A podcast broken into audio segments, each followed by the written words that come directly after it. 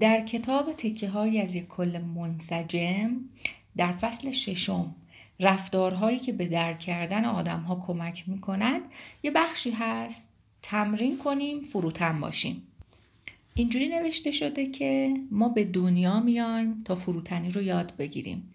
چون فروتنی تنها راهیه که مجبور میشیم سکوت رو تمرین کنیم. اگه می‌خواین به درونتون نزدیک بشین سکوت کنین. اگه می‌خواین به درون دیگران نزدیک بشین و درکشون کنین یه وقتایی سکوت کنین. سکوت که می‌کنین فروتنیمون اونجا شروع میشه. در مقابل همه اتفاقا و هرج و مرج های اطرافمون. این فروتنیه ما رو می‌بره به یه جهان بی انتهایی که قوانین مخصوص به خودش رو داره. وقتی که واردش میشی دیگه نمی‌تونی از احساسی که توی شما به وجود بیاد دل بکنی و برگردی. سکوت کمکمون می‌کنه که نسبت به نقطه ضعفای خودمون صبورتر باشیم و وقتی که این صبر اتفاق افتاد پذیرش و درک تعارض که تو آدم های اطرافمون هست برامون ساده تر میشه.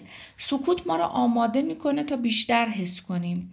درد و رنج رو توی خودمون و دیگران حس کنیم. اینکه چقدر از درون هممون شبیه همیم هممون شبیه هم رنج می‌کشیم. فقط راه های فرار از این درد و رنجامون با هم فرق می‌کنه.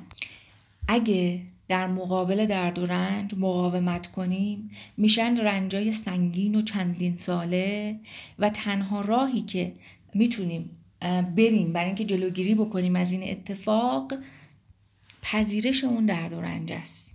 و اینکه بدونیم حالا احتیاج داریم که سکوت کنیم. یه سکوت طولانی همراه با آگاهی. داریم تو دنیای زندگی می‌کنیم.